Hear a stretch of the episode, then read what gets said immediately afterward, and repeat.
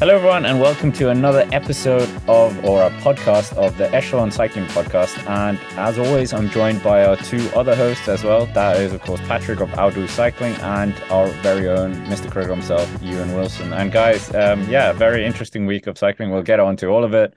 But uh, well, not all of it. Sorry, Tour of Algeria. Sorry, Tour of Taiwan. But uh, yeah, anything stand out to you guys other than Milan San Remo?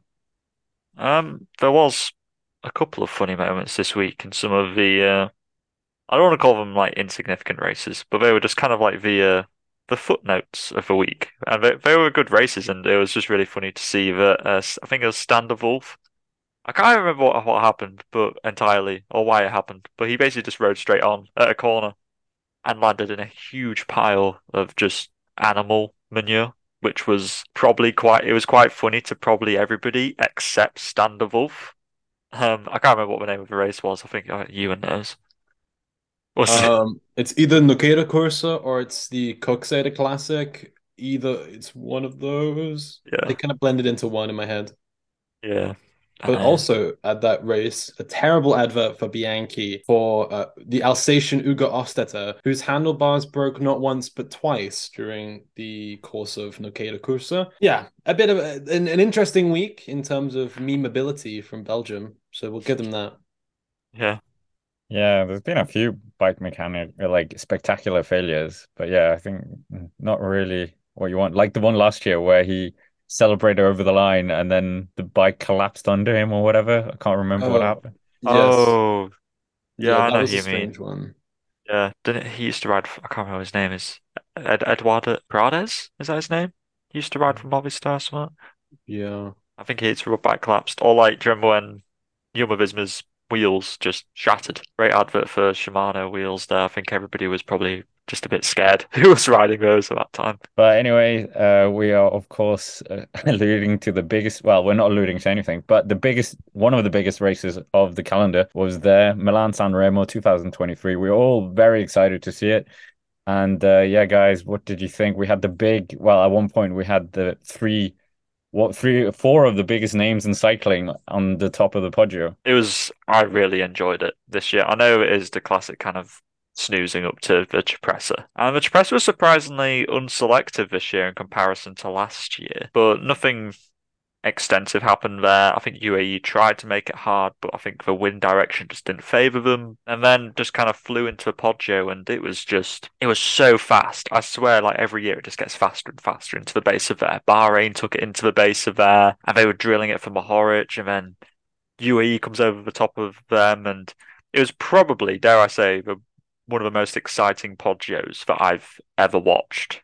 Um, and I've been watching this race for over eight years now. And I think that was probably the most exciting one that I've seen. Yeah, it, it was. It was definitely. Um, I mean, with, San Remo, you're guaranteed a wonderful sort of hour of racing towards the end, from the Cipressa all the way to the Via Roma. You, you're guaranteed action, and um, yeah, the speed was definitely super high. Maybe because sort of these other teams know they have to do more because San Remo is no longer really a sprinters classic as we've known it to be over sort of the 2010s and 2000s the last like sort of that that period it was very much a sprinter's race. Nowadays it isn't. It's about brute force and attacking away. I think the fact that we've we've had uh, solo rides or two riders to the line every year since the covid break probably demonstrates that how how the, this race has evolved so greatly. And this year, yeah, it was it was very fascinating. You had the sort of intrigue of Pogacar and, and Tim Wellens with that sort of premeditated attack, um, and that sort of group of four going out, like the four horsemen of the apocalypse, almost. Pippo Ganna, Van Aert, Van der Poel, and Pogacar riding together uh, before Van der Poel made the winning move over the top of the Poggio. And I mean, it had to be Van, Van der Poel to, to sort of get that intrigue as well, for him to get that sort of explosive biblical attack over the top of this hill and to go solo all the way to the end, to replicate what his grandfather did 61 years ago, I believe, and to win this race. It really was sort of a nice moment. It felt very apt for, for Van der Poel, who is such a sort of big moment rider. I mean, they talk about it in like basketball and football and stuff about like big Here match players who can sort of rise to the occasion.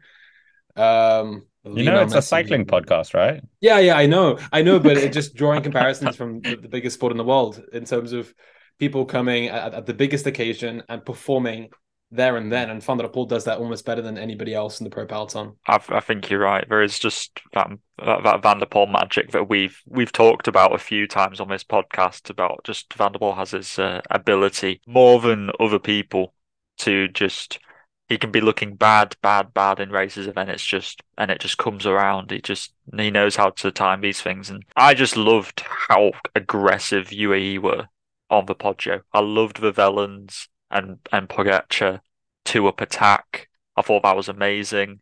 It was We so fast and Actually aggressive. said that in the in the clip last week. Yeah, We actually said that that was probably because we were speculating how Tadej Pogacar actually could win this. Um, there was actually, to be fair, there was one of our subscribers, Chris Wagner, who actually said that uh, Pogacar was going to finish fourth. So fair play. you got it right. that was pretty good going. Yeah. But I just loved how it was just completely strung out, and then Pogacar just you it cuts to the front shot, and Pogacar is absolutely just ripping his handlebars, just and it's just the most aggressive, scintillating attack I've ever seen. I was like, this is so cool.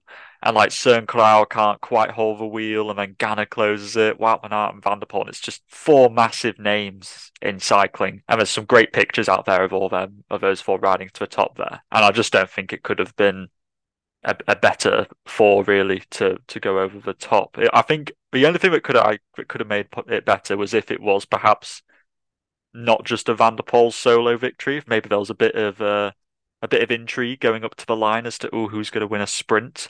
But I do think, yeah, like Ewan said, the kind of the fact that that Van der Poel is following in the footsteps of his grandfather is just a very uh, ceremonious thing. That Van der Poel just keeps on showing his kind of res- not respect, but kind of uh, his connection into his cycling history, which a few riders have in the peloton, but Van der Poel is really able to show respect to that. And I think that's always a really nice touch when he wins, is that you can kind of throw it back to the, the connection that he has to his like ancestors. If you well, ancestors makes it seem like they're ages like hundreds of years old. Just his All right. granddad. Yeah, a race Yeah. his dad didn't win here, so Yeah. winning a race that his dad hasn't won. Just very poetic. I love it. I think that's what sort of adds to the Van der Poel um, pathos and his narrative is that it is it is a sort of dynasty with Raymond Poulidor, then then to his own father and then to himself.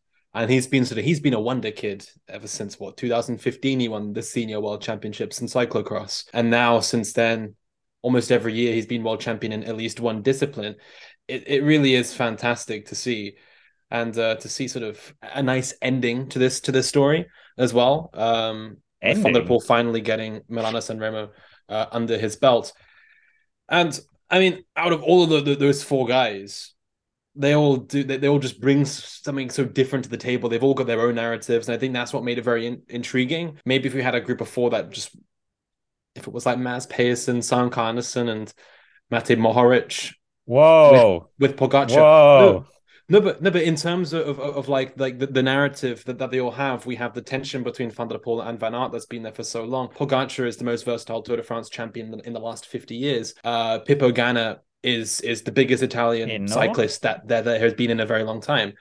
In terms of his his prestige, he's also from this part of the country, and he's an Olympic champion. Let's not forget. Adds to it, but between those four guys up in front, there are so many sort of yellow jerseys and sort of rainbow jerseys to be shared amongst them. On that final podium of Van Aert, Pippo Ganna and Van der Poel. I think that there's probably a, a continuum of rainbow jerseys in multiple disciplines from Mm. 2015 onwards. Maybe even no 2013, maybe since Van der Poel was junior world champion. I mean, we'll get on to Ganna because I think that we all thought that result came out of nowhere in a way, but was Mm. absolutely impressive. But uh, Ewan and I did this video on the second day in a few years ago. Uh, Mathieu van der Poel, how will he do in the other monuments now? He's won two out of, well, he's won Ronde van Vlaanderen twice, but now Milan San Remo, the the one that was really hard for Gilbert to kind of try and win. How will he do in Paris-Roubaix, uh, Liège, Bastogne, Liège, and could he even do something in Il Lombardia? He's raced them all, I think, already.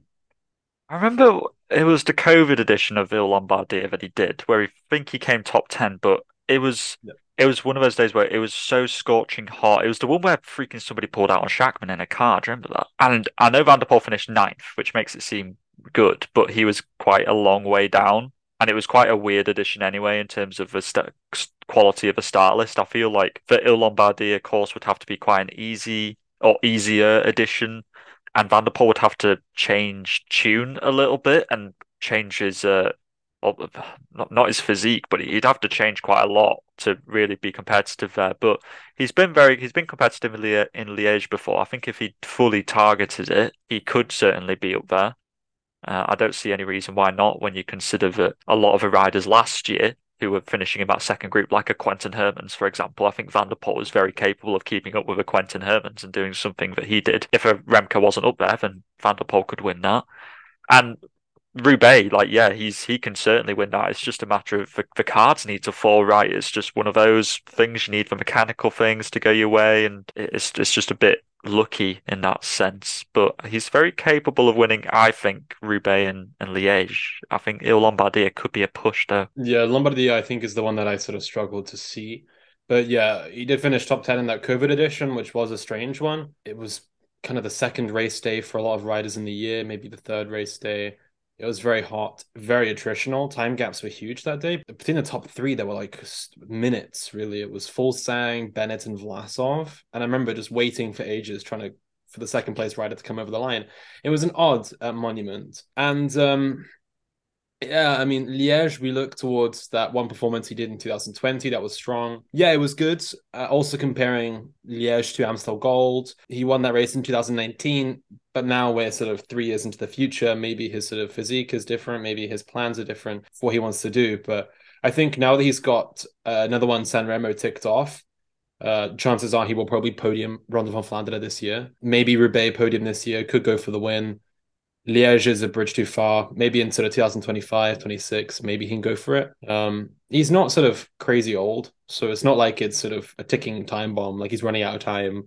I think he will probably get Liège at some point, or at least get a podium in Liège at some point. I mean, yeah, we're we're all kind of trying to see uh, get this monument rider, and hopefully it won't be a Belgian, although we know he's born in Belgium, uh, like Eddie Merckx and who's the other one, Roger De Vlaeminck. So uh, yeah, we're desperately trying to get this, but well, I mean, will he do it? Uh, Bay is going to be a very interesting addition, as you guys said. He's been on the podium before, but yeah, Il Lombardia, I completely agree. I think it might be a bridge too far, but nevertheless, back to Milan San Remo. Ganna, absolutely scintillating sprint that left Pogacar and Wout van Aert for yeah spectators for that second place. What does this mean for Ganna as well? Like we discounted Ineos Grenadiers in a way after Tom Pidcock wasn't going to be in the race. Yeah. They appeared at the front and we were all like, wait, what's going on? Who are they riding for? And then Ganna just absolutely incredible. Yeah.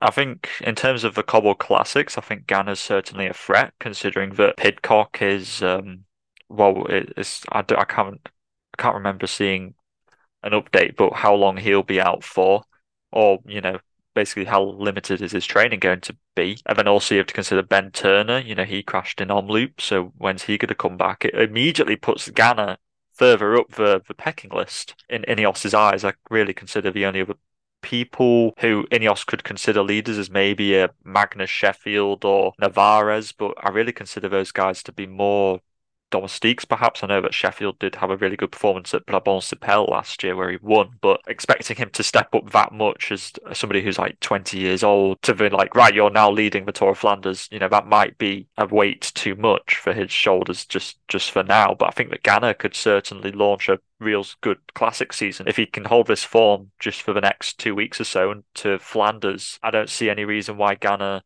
couldn't do well in those races. His history in those races, I can't ever remember a significant result for those races. But you know, we never saw a significant result from Ganna at Milano San Remo before, and he's just finished second. So d- history doesn't necessarily correlate to future results. It's very possible that somebody can launch a surprise. Uh, best result in Flanders, 98th, and Ooh. he's only done it twice. He didn't finish in 2018. That was 2019, though. He hasn't ridden it since then. Paris-Roubaix, best result was last year, 35th, but I think he had a lot of bad luck. Out of the time limit, didn't finish in 2018 and 19, but we know he won the under 23 edition. That's the hope that everyone clings on to. Yeah, Ewan? I mean, yeah, in 2018, he was a different rider. Rode for UAE, let's not forget. Oh, yeah, uh, in 2019 as well, it's kind of under the radar a little bit he was a good time trialist, but we didn't know him as a classics guy or sort of the engine that he is. But yeah, this definitely was a bit of a surprise. Ganna was just looking so so good, and for someone who's like eighty plus kilos to be like racking up up, up the Poggio at the same speed as Pogacar, it's mightily impressive. It's a shame he's not on the start list for the Ronde van Vlaanderen at the moment because I think he uh, would give it a really good shout. But I think Roubaix probably suits his characteristics more, given that Roubaix it's it's it's really a, a flat guy engine kind of that wins you Paris Roubaix. We haven't seen many Paris since the COVID break, given that there's been such a big paradigm shift in cycling. But from last year, what we saw with Dylan van Baarle, I could see Ganna doing a very similar tactic there. And even just like hanging onto the front group in 2021, Ganna could have been there to contend for, for the podium. So yeah, it's um it's definitely pointing towards good things for Pippo Ganna. If everything goes right on the day at Roubaix, I think he would really, really want to get a good result. Well, we could talk predictions as well because uh, we were a bit with Milan San Remo on a dilly I, I put him down in the previous show. Didn't nothing happened. Uh, Patrick said Tadej Pogacar. Ewan, you said who? And the the World Tour Series I'm uh, prediction. yeah, I said well, uh, Mathieu van for that, but I think I set him for basically every single monument. So I think, uh, yeah. Do you think uh, Filippo Ganna is gonna where is he gonna finish in this year's Paris since that's the one he's down on? Uh, always it's tricky to say. I'll go with uh seventh place. I think he's a sort of bust or break. I think he'll finish top five or he'll finish twentieth, thirtieth. I'm gonna say Ganna on the podium, but that's probably not going to happen. Nevertheless, now changing the focus onto a women's race, and there was a big story uh, involving a glucose monitor. Uh, what race was it, and which rider was it as well? Quite a it controversial. Was, it was Strade Bianche, the women's Strade Bianche race, um, and it involves Kristen Faulkner, who is an American from Alaska, riding for the Jayco Alula women's team. She finished in third place after what was a very strong day of racing. She was solo for a lot of it, then got swamped on the final climb by the duo from SD Worx.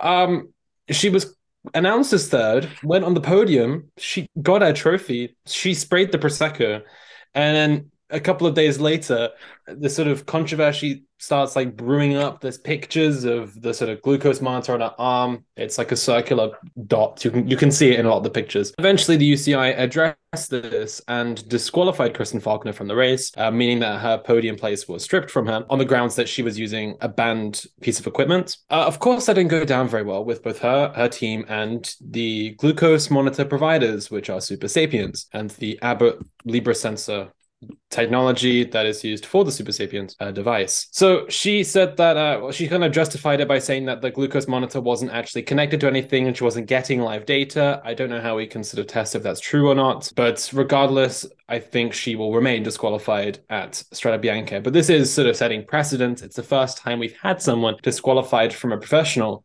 race, either men's or women's, of my knowledge, for using equipment like this. Because mm. I was going to say that I was thinking about this earlier because there is the Novo Nordisk team, and that site full of people with diabetes. Yeah, and also the Super Sapiens, um, or the, the technology. It's the CEO of that is also the CEO of Novo Nordisk, Phil Southerland. Yeah.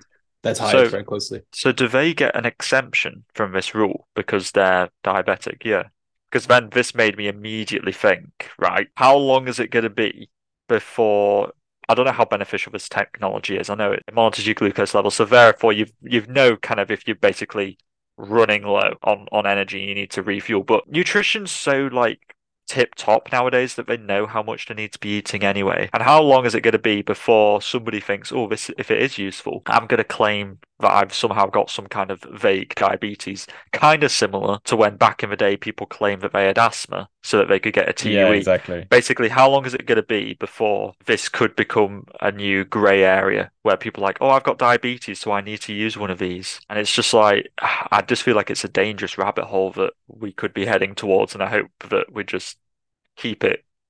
I hope it just doesn't go to that. There was um, an argument as well that for junior racing, if you have a junior popping up with this technology, it's separating, it's suddenly creating a level, uh, not a level playing field. And suddenly these people, because they cost like 70 uh, pounds, I think, 70 euros. So they're not exactly cheap, but I think you have them for a few weeks. Yeah, a couple of yeah, weeks. It's it's like a hundred. I think it's 130 euro for uh for two weeks. Oh, okay. Yeah. and you, ha- you, That's a you have to replace them a lot. So it is it's incredibly expensive. Um, you, you can get discounts um, from from certain if, you listen to certain podcasts and so forth, they give out discount codes. Um, but it's it's incredibly expensive. The thing is that regardless of, of the cost, there's probably an advantage. You're getting live glucose data, although she says it wasn't live, but you can have access to that data. And knowing that is probably quite important to fueling strategy and knowing how to perform at your best. That's how they market this whole thing, is knowing how to fuel yourself and be at your tip top performance. So there's evidently an, an advantage. It's, it's it's like a power meter. I think people writing with power meters now Yeah. probably know a lot more Mm. than people who didn't write with power meters. It's true. So there is probably an advantage. If it was disconnected, then there was no advantage. But why would you wear it if it's disconnected? Exactly. Yeah. Knowing, Well, yeah. that it's banned. Well, yeah, exactly. I didn't get that. It's just like if you know that it's banned and you know it's going to cause a bit of a ruckus. I know they cost a bit, but like you're not probably paying for this. Just take it off. Yeah. Like even if it's like, oh, but I've only had it on for a few days. I need to get my next extra 10 days of use out of this. It's like, but you know the risk that's going to come with it. Like it's not like a discreet thing. Like it pokes out through the jersey. Well, it, it bulges the jersey. You know, you can see it quite easily. I just don't get why they took the risk on that. It just doesn't make sense. I'm not even sure if you can get a readout to like your Garmin or anything. I swear, like it needs to go back to your car and they tell you or something. It's like I don't Yeah. think bike computers have got to the point where they're integrating Super Sapiens yet. Maybe. It's connected to a phone app. Yeah, maybe she was kind of like, like we were saying, using it for the two weeks, and this just happened to be part of that two weeks, and then she just didn't want to remove it because we know it's 130 quid. So, may Yeah. I, I'm just, uh, I don't know, I don't know. Or maybe this was all a big marketing ploy to talk about Super Sapiens. They are very marketing savvy. Maybe Oh, maybe it's this was all part of the Yeah, this is all part of the plan. Is that true. this would They happen. just But wanna I get don't- I- on I, feel like for echelon. Faulkner, it's it's too sort of it's too much to sort of be given third place and to lose it a couple days after. Yeah. But uh, yeah, it is it, it is a kind of prickly subject, if you pardon the pun. Literally, yeah. Um, but yeah, I mean, I think the future going forward is that they will crop up undoubtedly. I know a couple of teams already use the the data, but not in race. I think that's the difference. Where I know, I believe EF have used it before as well. EF are quite sort of savvy with, with, with using these new technologies like Whoop and so forth to uh, maximize their riders. But using it in race, yeah, that is, that does seem silly when it's banned. But where is where is the line here? Uh, we have heart monitors that are used Yeah. in racing. We have power meters that are used in racing, in road racing at least. In track racing, they are you, you're not allowed to see them. Where do we draw the line? Because is is this not the same? Uh, Is this Mm. UCI trying to gatekeep new technology and new innovation? Potentially, they've Yeah. been doing that in the past an awful lot. Yeah, but at the same time, because I could see some somebody being like, "Oh, but you could have it as like a graphic on screen or something." But it's like, yeah, but at the same time, right? Whoop graphics were put up quite a bit last year during the Giro, and it's every it's the meme of like, "Oh, what's Hugh Carthy's stress score for today?" Like that's just a meme now. It's like, how do I live without knowing that how much strain Hugh Carthy's under? And it's like I just don't feel like people actually care that much about the statistics um of all that. I mean, the only thing would be like, oh look, somebody's blown up spectacularly, and oh look, their glucose is low. But I just don't feel like people care enough about the data unless you're like a bit of a um cycling kind of nerdy kind of techie type who you're kind of really it's not for interested in that. Surely it's for the team in the team car if that was it or the rider. But Yeah. like we we love to say that cycling kind of repeats itself. This this topic really feels like when power meters were coming out, where it was like, oh, we only want to see them in training, we don't want to see them in racing. They're gonna make racing boring. Now they're gonna become even more robots than they already are. They know their power, they know their glucose, they know their heart rate. It's it's just uh yeah, a Mm. date, a scientific exercise now. It's not about the passion, the Julian Alaphilippe attack, the Voeckler attack, the Alberto Contador. Now everything is just measured to perfection. I don't know. It kind of, I feel like it's becoming too scientific. Yeah, Where's the panache? it's overanalyzed. We do have sort of data overload nowadays. We have teams employing data analysts. What is this? Goldman Sachs. It's it's, it's extreme to some points, but you could also ar- argue it as well by saying that you know what. Part and parcel of being a professional athlete is knowing how to fuel correctly. It's knowing how to sort of read your body, and you have nutritionists working with you all the time to try to help you. Surely you should know how to sort of track yourself during a race. that is your profession after all. So maybe, I mean, you could say the same thing about like, oh, you, you should know how, how to sort of pace yourself and to like use your power output correctly throughout the whole stage, which is pretty pretty similar argument there. I don't know. I I I also don't think sort of. I get for people with um who are sort of prone and um susceptible to to, to glucose issues, people with diabetes, also suffering with, with, with, other sort of eating and, and, and, nutritional problems. I understand that they can get this, but they can also apply for a ther- therapeutic usage, usages exemption. There we go, TUE, uh, which allows you to use it. For the general masses, I don't quite know if it adds anything, to be honest. But then does a heart monitor? Well, I think a heart monitor is quite good. The only reason is you can see when you need a rest day, I think, and heart monitors with pro, uh, power meter. But again, it's like you said, kind of data overload. I think that is a very good uh, way to put it. Yeah. Um, that aside, let's not focus too much on glucose monitors. But um, well, actually, no. Uh, we should probably between the three of us, what sh- do you think it should be in the sport or should it be banned? I'm gonna say it's gonna. I I don't want it in the sport for uh, um, anyone but uh, Novo Nordisk. I don't know. I I know it's already in training, and it's like, do I? Yeah, yeah, training's it, fine. It, it's kind of like fine. it's my thinking of do I want it to be in, in cycling? No. But do I think that it will be? I think, yeah, it probably will do in a few years' time. I think that similar to power meters, it'll just come in eventually. I reckon. Yeah, I also agree. I don't think I, I think I'm too ignorant on what the advantages will be. Well, in terms of like what the advantages are of using it, doesn't make that much of a difference. There's plenty of research to be done in that. There must be enough if it's being marketed as upping your performance and improving it yourself. They're mark they're selling it for so much, it must be good. That I think it's fair to give them out on a therapeutic use exemption to certain riders who need it. Maybe we need to vary who needs it on a wider sort of availability to more people who might be susceptible to to low glucose and so forth. But yeah, I I think it's inevitably going to be part of the sport. But just a thought I had in terms of the safety of it, because we know the UCI care greatly about safety. Um, mm-hmm. is it a needle into your body? Like, like is it like a? Yeah. I, I know it's like a circular thing, but does it like connect inside your skin? Yeah, yeah. I think so. Then My... surely, if you crash, then that is prone to causing Ooh, greater harm. The infection rate could be quite high as well if yeah. it's yeah. So because yeah. like I, I mean, it's, it's the same thing as like I know in my high school you weren't allowed to wear like earrings whilst doing sports. Like, is, isn't it isn't it kind of the same thing where like you shouldn't really have like it's also kind of risky. There's probably plenty of research to be done in that field as well. Yeah, it's a good point. But yeah, if you're listening, Super Sapiens, we're keen for a sponsorship. you and wanted to try it. Can I get a free one, please? Just give it a go. Uh, but anyways, changing the conversation from uh, glucose monitors. Yeah, well, Vuelta Catalunya is happening. We've got big names in there Remco Evenepoel, Primoz Roglic. We've kind of spoken about them, uh, Remco and uh, Roglic, in separate uh, videos. But Egan Bernal is also down on the start line. This was actually Patrick who wanted to talk about that. Egan Bernal, yeah, what's his future? We don't know how he's going to uh, do in this race. He's well, we know he's still coming, well, still on the comeback trail from that awful crash in Colombia last year. Was at the San Juan. Yeah, what do you guys think? What should Ineos do with Egan Bernal? He's one of the highest earners on the team, if not the highest earner. I think it's still just a, a little too early to make a final judgment. But the reason I wanted to talk about this is because, of course, he crashed just over a year ago, and it was a serious crash. But of course, he's down provisionally to do a Tour de France this year. I think that's correct.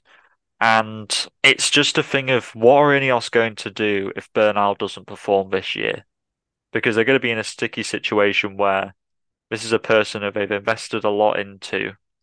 And if he doesn't perform this year, they think, oh my, he's just kind of taking up the, the payroll, which sounds really harsh, but it, it is in, in, in this kind of in the sporting world. You you need to deploy your wages so that you can try and win things. That's that's kind of the purpose. And it's like if Bernal doesn't start performing, are they going to get rid of him? Are they, or are they going to be sympathetic and and keep him on? Because I just kind of see this heading towards when Froome crashed.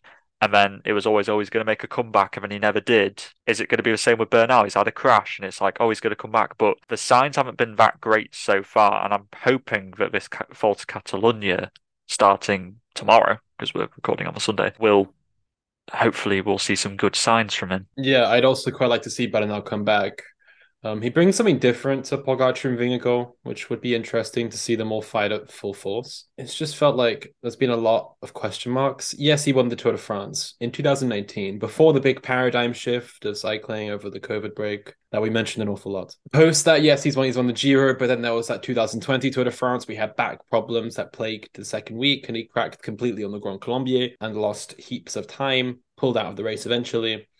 Then that back problem ruled him out for the rest of the season. He came back to the Giro and then didn't really hit the ground running at the Vuelta after a crash in the Vuelta Burgos, I believe, in 2021. Then in 2022 had that big crash. Yes, that ruled him out, rightly so, for the season. Came back very slowly, and now he's got a knee problem, which takes him into this season and has delayed his start. I hate to say someone's injury prone, but it seems like he has been. I mean, he, he can't help it.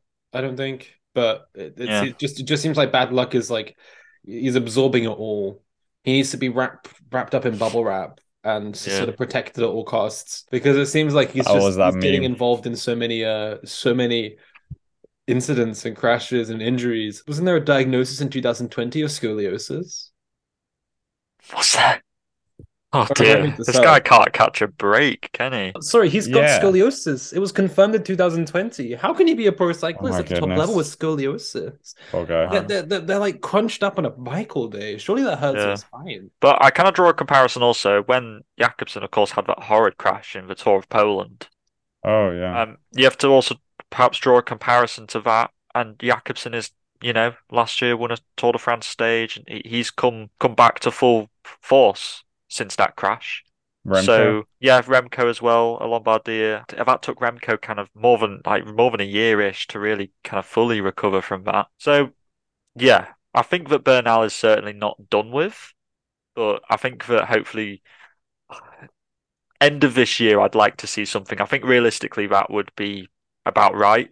Um, end of this year, maybe mid this year at the tour, we might see some good signs, and then you know, maybe it might be next year that we really see full flight Bernal. But I'd love to see him, you know, because we saw him win Tour de France 2019 and we haven't seen him go up against Pogacar and Vingegaard. Like, it would be great to see uh, Ineos with their kind of poster boy from a few years back, see what he can do, see how he matches up against them. They literally are missing that big head of state, uh, or however you want to say it. But yeah, 2026, that is a long contract. So many of these guys are now on long contracts. We're in a period now where long contracts are the norm for big riders. Um, Pogacar is contracted for a long time. Ayuso, Almeida. Um, Where is Ayuso? What's he doing? Ayu- Ayuso's been injured for a while. Oh, okay. I think he's coming back at the Basque Country. But all, all these guys, um, even Vingegaard, Wout, Roglic was. We'll see about that. All on a very, very long contract. I think it's just normal that Bernal was signed for that long. They have belief in him. Being on that money for a long time, maybe it wasn't the right financial investment, but they believed in him. When he's when he's good, he, he offers up a lot. He's won two Grand Tours at this point. Been up there in Strade Bianche. He's done well in stage races. He won Paris, and he also proved that he could be a good domestique when he was riding for Froome in 2018. That's a long time ago, but still, the potential's there. That's the point. Yeah, yeah. But with all these accidents, maybe every now and then we get sort of a great Egan Bernal moment, but it's not quite as sustained as Pogacar, There, I say. A bit, I mean, to be fair, old Grand Tour stars were like that in, in the 2010s. When you think of Chris Froome, he'd give a couple weeks of absolute magic and then disappear for the rest of the season. We're talking about that they desperately want to get back to the top step, very similar to Mercedes in Formula One, which is quite funny because they're both Ineos sponsored. But yeah, Danny Martinez, we've spoken about him. They got rid of Adam Yates Sivakov has the potential, but now there's younger guns coming. Yeah, well, well Sivakov said in, in the French press the other week that he's taking longer to to mature into a leader than he thought he would. Oh. Um, so by what age forty we'll see him doing good? like what? what? When, when? When's it going to be, Pavel? Tom Pidcock, we've spoken about that as well. Him winning the Tour de France is like yeah. a wet dream for many British fans. Have uh, to be an all downhill tour. I mean, he's limited TT. He's plenty of plenty, not a, a, lack of mountaintop finishes. Yorkshireman good... criticizing a Yorkshire rider, the Yorkshire just, rider. Yeah, I'm I'm just saying. Ever since he just just that crash at Tirreno, it shook me. I'm just like, what? What are you doing?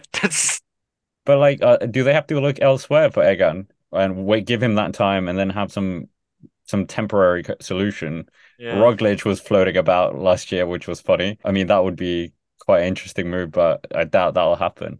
Just one injury, like crash prone rider for another, basically. It's just Roglic has about three get downs a year. I literally looked quite at, well this year. I, I looked at him. I was making a thumbnail earlier, right? And I was looking for images of Roglic. Looked it up on Google, Primoz Roglic. About half the images are just some kind of battle worn Roglic with some kind of scar on him. I'm like, oh, for goodness sake, this is. Well, I don't want this. It's part of the story. It's part of the narrative. It is, but he needs wrapping, wrapping up. He does. He does. Do you think it's uh, this year we get Egan Bernal back, or is it next year, or the year after, or will we never get him back? Like you said with Froome. Next year, I think next year. Because like with Froome, he has the best. Like Ineos have the best staff, like probably in the mm. whole sport. Well, maybe Jumbo. Visma. I would disagree. Jumbo Visma do. Yeah, yeah, think, okay, but I like, think I think the problem there. is is that Ineos, since this big paradigm shift, are struggling to, to keep up with, with other teams. Where Ineos going to do well, where Jumbo Visma are doing different things. UAE have a sort of more creative approach, and Ineos is still still kind of riding a little bit like it's the 2000 uh, 2010s. It doesn't quite work out. They've adapted a little bit, but they've been mugged a number of times, really. Last year's Giro d'Italia, prime example. Bora rode like a 2020s team, and Ineos rode the whole time like a 2010 squad, and they got mugged on the final stage by Bora. And I mean, it will take a lot. I think Bernal looks more more like a rider from the pre-COVID era. That's when he won his Tour de France. Yes, he's won a Giro since then, but it wasn't the most competitive Giro start list. And yeah. I mean, looking elsewhere, they have an, a, a, lot of really good young riders. Thymen Arensman, I don't think he's a Grand Tour winner, yeah. but he's a, he's a good young rider. I've always liked Laurens De Plus. Uh, he's a good. Co- he's not a winner. Like Ganna, the new Miguel Indurain. Um, Ganna. Uh, Carlos he's Rodriguez, been climbing well. He's Maybe Rodriguez. Rodriguez. leaving as well. So oh, oh shoot, oh, Rodriguez, that's a good shout. Ineos, sort it out, man. What are you doing? I don't know who we're gonna get because the thing is, scouting has got so much more crucial, and it's not like every talent's just like, oh, I want to go to Ineos because they are the winners. Because it was not like you say, it's not the 2010s where it's like, oh, they've got Froome, and I'm going to go to this team because they're the winners. It's like they're no longer the winners. You know, you get young talent going other places, and like Ineos have missed yeah a Ayuso, and they've missed Ita Brooks, and it's just like you you got to get ahead of the game, and right? maybe and they're not, and maybe well, skeptical. Looking at current sporting affairs, Ineos might be expanding into one of the biggest football clubs in the world, Manchester United, probably the biggest football club in the world, where we might have a takeover of Ineos and the owner taking onto that? Will they lower the budget of the cycling team, given that the football team will be taking up more of the focus? it must be peanuts. The the cycling team is like what Jim Ratcliffe just finds in the back of his couch. Oh yeah, here you go, guys. Yeah, he's got well, he, he's using his the team to promote a car that nobody owns. Have you ever seen an Ineos Grenadier on the road? No. There are a couple guys you think, well, may- maybe they could have used their finances better. They've signed so many children um, on long contracts. Michael Leonard, who's 18, Josh Tarling, 19. Oh, yeah. Oh, Michael Leonard. Everyone's been talking him up like he's yeah. the. He's a track rider. They've probably looked at his stats somewhere. Yeah. Um, Pull up his Strava file right now. What it's Damn like. It. That's what they do. Robert Firmino was scouted through Football Manager, so you never know. Maybe Michael Leonard was one of these sort of like they found his yeah. stats and just picked them up. Yeah. Brailsford said that he wanted to be the team to end the Tour de France drought of French riders winning it, How's that going? Like Kenny Elissonde didn't win it. It's not like they've signed any notable. Well, uh, Pavel Sivakov, he could be the French rider. Well, they missed Gregoire as well, then. So they're just, yeah, they're just they're, they're continuously just if they got yeah. all these aims and nobody ain't nobody's coming in. you miss Lenny Martinez as well. Yeah, exactly. I still I would doubt a French rider would move here. Um, True. Any sense of integ- mm, the team is not very liked in France at all. Ineos, they're probably it in, during the 2010s, ratings of the Tour de France went down an awful lot in France. People hated Ineos. Really? There was a general collective sense of we don't like Ineos. We want anyone but Ineos to win. If you remember 2017 and that time trial that ended in the uh, Stade Velodrome in Marseille, when Chris Froome came in, the boos were echoing round. People don't like Ineos in France. That might also be why they never successfully yeah. signed a French rider. When Pavel Sivakov joined the team, he was young and he was also a Russian rider at that point before he he uh, switched his nationality. Yeah, that's true. Do you know what Jim Ratcliffe should do instead of his money? Make a British continental team instead. Good transition. uh, yeah, our final talking point is about British cycling. One of uh, one of the most successful, I would say, continental teams recent of recent time. I forget their name. Oh, well, it doesn't really matter now, unfortunately. But they Yeah. used to be the Canyon team, the, the Canyon Eisberg. They they've been such a good feeder team for so many different teams. And uh, yeah, Tim Elverson, a very very nice team manager unfortunately said that they didn't have enough funding for the remaining of the season, I think, and that team has folded with yeah, very short. Yeah. Notice. Yeah. Yeah. I know it just kind of came out. I know I just saw it the other day. I'm like, oh, blooming heck. Because there was some promise, like at the start of the year, I was like, oh, they got like, like Chris Lawless came and he was from Total Energy. And I'm like, oh, that's actually like a pretty decent signing. But they lost quite a lot of their riders to that, oh gosh, what's it called? Black Spoke something, the key, the, the New Zealand team that's the Pro Conti team. Bolton Equities. Yeah, Bolton Equities, Black Spoke. So, so like a lot of their kind of good riders went there. But yeah, it is a shame because they literally were really the the last kind of hope, really. Like they had a, a real good group of riders and they would usually win a lot of the things on the British continental scene. Rather annoyingly to a lot of people who were racing, they just end up winning all the time. All the town centre races, all the road races as well. I guess the small silver lining is that at least those races might have a bit more competition to the kind of layperson, the more regular person who can't ride 20 hours a week or whatever, like a pro. But it is a shame because it only leaves Saint Piran, because they are a continental team, and Trinity Racing. But like we've said, Trinity is more of a development team, and some of their riders do do some of the British racing, but for a development team, they largely spend a lot of their time doing the under 23 calendar in Europe, which makes a lot more freaking sense for exposure than the British scene. And it is just the same because it's just British racing just seems to be dwindling a bit. I think the team folding is more of a result of a British scene that is not viable anymore. Hasn't been viable since COVID, really. There's been a, a number of reasons for this. As a whole, the racing doesn't seem to attract new people. I, th- I think that the racing scene is sort of attracting people who are involved in the racing scene, but not sort of other people. The races aren't broadcast live. Some are broadcast live to YouTube, which isn't easy. It's an open goal, really. But there isn't really exposure for the races.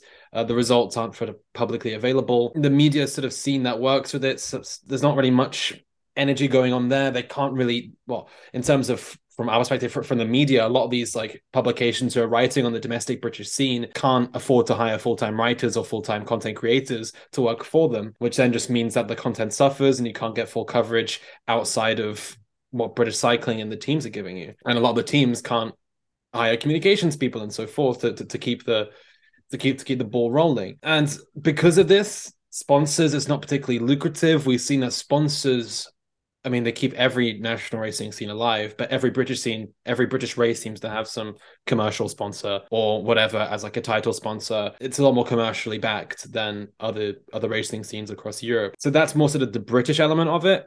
And now, sort of post COVID, post Brexit, dare I say, there's nothing for for young riders to, to, want to stay. Well, I mean, it's the first time it's been mentioned on the channel, really.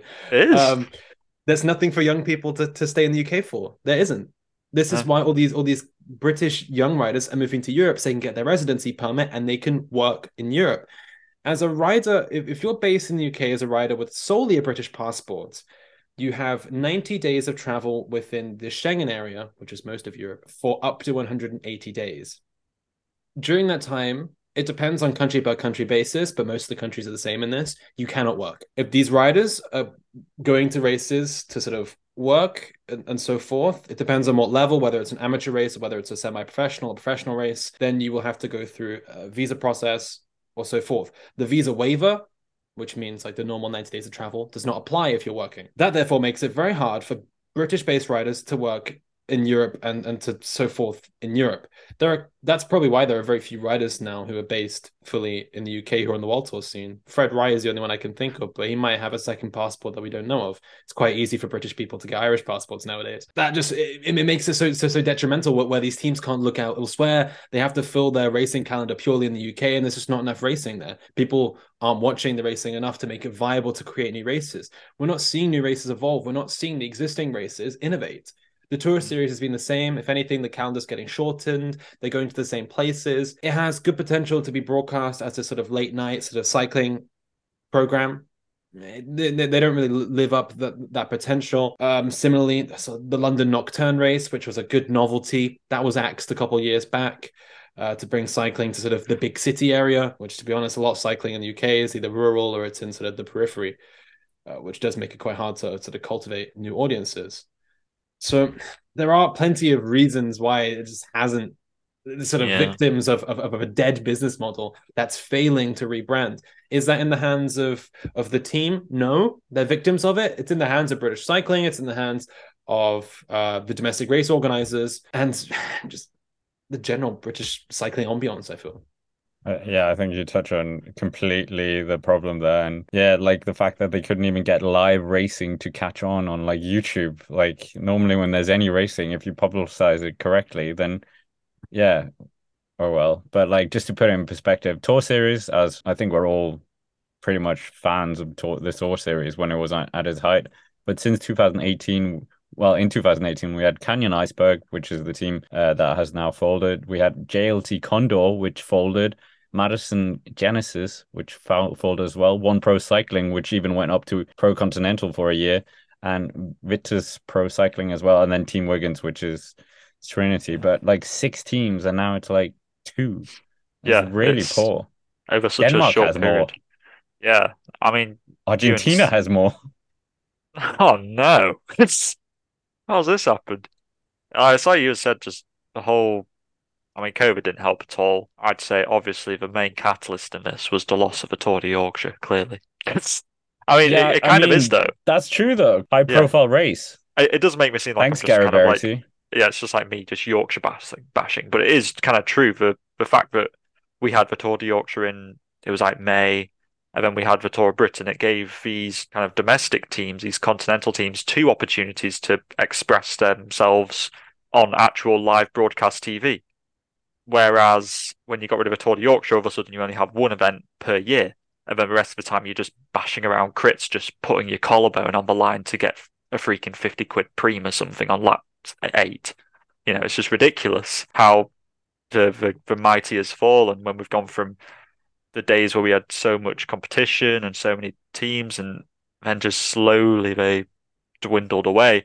I don't really know what's the way back from this though. That, that's the main question. I mean, you spoke about the, the tour series there. It never it never attracted international teams or riders.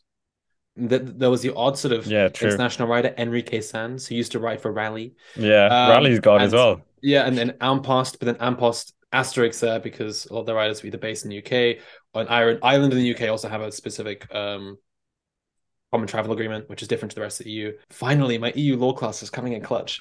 Now they can't do that. They had the chance to sort of cul- cultivate an international market to sort of prove post Brexit that yes, our racing it's really worth it. You should still come to the Tour Series, still come to the, to the Tour of Britain, and so forth. And it just that ship has sailed, and now this they're failing to to attract different teams, different nations to come to Tour Series. It's also an, an administrative nightmare, really, as well for a, what Wallonie Brussels to come up to or Middlesbrough to do a race on, on a Thursday evening. Don't knock Middlesbrough. No, I was I was just thinking of, of of like a rogue place that's difficult to travel to in the UK. Um, Ouch. but Do one you- hundred do you not percent see Tour the Series would happen in Middlesbrough? Middlesbrough as well. But or, or like Motherwell. There we go. Put in a Scottish example. That's better. That's better. There you go. Nobody wants to be in Motherwell on, on, on a Thursday evening. But regardless, I think I think the ship has sailed. It's going to take quite a lot to change it. I think the women's scene in the UK is probably brighter than, than the men's scene. However, That's true. um, the women's tour is now currently crowdfunding um, Oh, for great. its own Mm. success, which isn't a great sign. But they still have the women's classique, which came from the embers of the men's Ride London Classic, uh, which was axed as a professional race, which was sort of a good chance to get Walter racing in London and to get exposure to the UK uh, for top level racing. But the women's racing is still going okay, although it's very England centric. I, I particularly noticed that I think a lot of UK racing is very England centric instead of pushing towards Northern Ireland or towards Scotland. Talent pooling from those places. It's rare that we have talent from Northern Ireland or Scotland really coming through. A lot of it is English, English or Welsh. Maybe that's also down to government funding because these are devolved powers. Scotland has their own uh, funding for leisure and sport and so forth, which is why they're hosting the World Championships and that why that's a viable option. But I don't know. There's so many factors that we don't necessarily know about that might also be factoring into this, into the demise of British cycling. But the fact that this team has folded is not great news. I would love to see Ineos actually kind of, you know, as a British World Tour team, you know, that's where their license is. How much skin off their nose would it cost them to run a development team? And also, in terms of just looking at the other development team, well, the other continental teams in the world, yeah. a lot of them are development teams from from professional, from World Tour and pro continental teams. Uno yeah. X development team, Juan Brussels development team, Sport Vlaanderen development team. That's mm. that's a new thing. It's sort of a post COVID paradigm shift thing that didn't exist exist before. Why don't Ineos do the same? Exactly. Yeah, exactly. It's like they've got the budget, and I'm sorry, but like they're not massively succeeding on their Grand Tour front at the moment. It's it's kind of like how much would it cost them to really try and field half a million apparently. That's a continental really? team budget, give or like, take. For like you know fifteen, however many riders, don't even really need to give them like you don't really need to give them bikes. Just like most people have bikes, just kind of like do something. Just have a team which riders in the UK can aspire to get to this level, so that they can then and then they pay for them to kind of race abroad or something, you know, because at the moment, all that people aim for is get to the Dave Rayner Foundation, hope you get some money, and then shift across to Belgium and hope to God that you do well in some kermesses to increase your exposure. I just think that Ineos need to do something. I just feel like they're completely disregarding it, and it's it's poor for a British World Tour team to just be neglecting the a, a scene which is struggling when they have so much funding. But then would those Ineos development kids want to be based in the UK? Because having that EU residency permit would change the game for them, mm. which is why we're seeing so many of these youngsters go over to Europe at a young age so they can get their residency permit and get all the paperwork sorted so they can work professionally in, in the European Union as yeah. a professional cyclist. True. Unless they uh, have, unless it's like it's, you have to ride some racing in the UK. Yeah, like you have well, to do. When they come back because there's no sort of if they're based in, for instance, I don't know, Flanders, they deal with, with with the Flemish and Belgian immigration there, base themselves there, and then come back to the UK for a bit. There's no administrative problems there because they can just work on their British passport and so forth in the UK. Yeah, I mean, just from racing in the UK as well. Like any race in Belgium, they'll close the road, rolling closure. But like in England, I think the attitude as well is like cycling's are the cyclists are the enemy. So like amateur races are never closed completely, which is mm. a shame. And I think it's just it feels like British cycling has dropped the ball here. Like we have the like up and coming golden generation for the UK now, the Wiggins generation, if you want to call it, coming through, and then it's just like domestic yeah. cycling is just gone. Yeah, it's so weird. We've got so many great riders going into the World Tour who are just full of potential, and yet somehow the domestic scene is struggling. It doesn't quite add up. But uh, yeah, on that very sad note, I, I, mean, the three of us really are upset about this, so that's why we wanted to talk about it.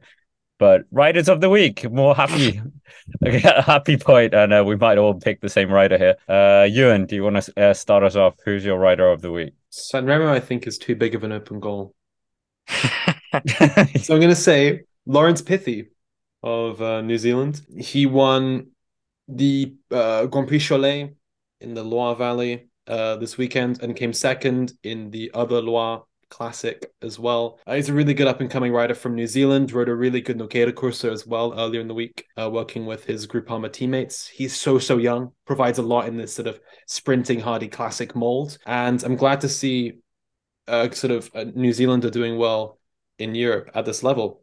It just it, it's sort of a shiny example of why sort of these a lot of these UCI World Tour development teams are doing so well. They're scouting good talent, moving them to Europe as soon as they can, so they can sort of flourish here. It's hard for me to pick a specific rider. I would like to give my rider a week just to UAE Team Emirates because of the that's because, not how it works. That's yeah, not, yeah, I know, but you can't just change the so rules. I, am going to episode eight. It, you know the rules by now. I'm going to give it to. I'll give it to Pogacar because I, I wanted to give it to UAE because they really they made San Remo pretty much the fact for the pacing that they did set up the race and Pogacar I'm giving my rider a week because his his attack that really I think made the Poggio uh, really exciting. Um, even though we didn't win, I just think that he he, you know what, he he put his hand into the fire and he went for it when when everybody else was kind of quite happy to to sit in. So fair play. I, I rate the uh, the ballsiness of it. Also, UAE mm. was so good at Grand Prix de Nan as well. Just adding to that, good team effort there. Miguel Biel pulling through. Yes, they did. Yeah, good signs. However, at um, the Coxeter Classic, they gave Ackermann the victory in a play and he missed it. That's just Ackermann. Oops. Oh yeah, we didn't even talk about that race where Gaviria nearly won a race as well, but Tudor Cycling surprised everyone. Oh yeah, Milano Torino. Oh. oh shoot, yeah, Milan Torino. There we go. I thought it wasn't Quickscheider. But uh, my ride of the week is not well. Sanka Anderson fifth, Mads Pedersen sixth. I'm surprised you didn't say Neilson Powless, Ewan. Seventh place after everyone. Well, we thought at one point it was Magnus Cort Nielsen, but I'm gonna give it to Mathieu van der Poel because he made my prediction in the early video correct. So someone has to give it to Mathieu van der Poel. Like yeah, we can't I'll, not I'll... give it to Mathieu. Winning a forced. monument and then yeah. like, oh, you're you're not right over the week. we forced it on you. But yeah, anyways, that's it for our eighth episode. Make sure to check out our Twitter account, our Instagram account, and uh, subscribe wherever you want uh, on the different uh, platforms as well.